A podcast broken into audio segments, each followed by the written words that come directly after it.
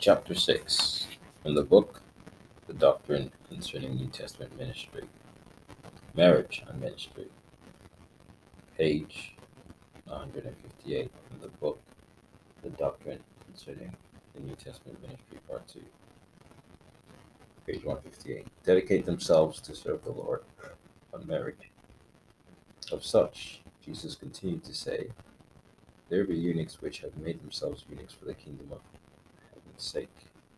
Made themselves eunuchs does not mean that they have made themselves physically unfit or incapable of or unsuitable for marriage, but they have nobly yielded their will, their desire, their bodies, and their all to their master and king to serve him in his kingdom. Rieu's translation renders the above text thus There are people who have chosen that condition for the sake of the kingdom of heaven. The New Bible has they have renounced marriage for the sake of the kingdom of God. Historically, eunuchs were those who were made impotent for the purpose of waiting upon the queens and concubines of the kings of Persia and Babylon. They were otherwise called chamberlains. See Daniel. Daniel 1, chapter 1, verses 3 to 10. In like manner, in the New Testament times, there are many fully consecrated servants who have consecrated a normal life of marriage in order to take care of the church to present her as a chaste virgin to Christ. 2 Corinthians chapter 11, verse 2. The Apostle says, Every man hath his proper gift of God, one after this manner, to live single, and another after that, married.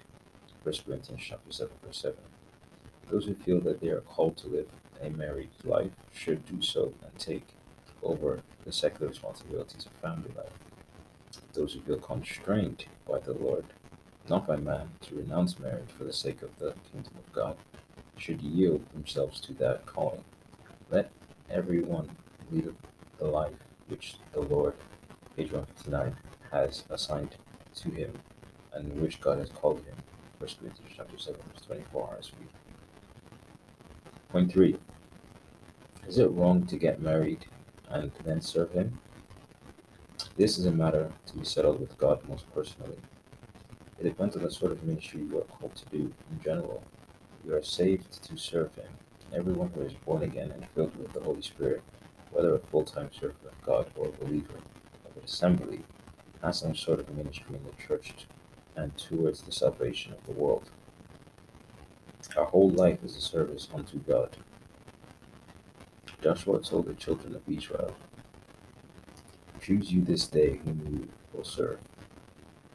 Joshua chapter 24, verse 15. In like manner, Paul says, But now be made free from sin, and become servants of God. Ye have your fruit unto holiness, and the end everlasting life. Not only the apostles, but also all the believers of Christ were called disciples in the first century. We are commanded to love the Lord our God and to serve him with all our heart and with all our soul. Deuteronomy chapter 11, verse 13. Though all are called to serve, the, there are diversities of ministries in the church or the kingdom of God in general.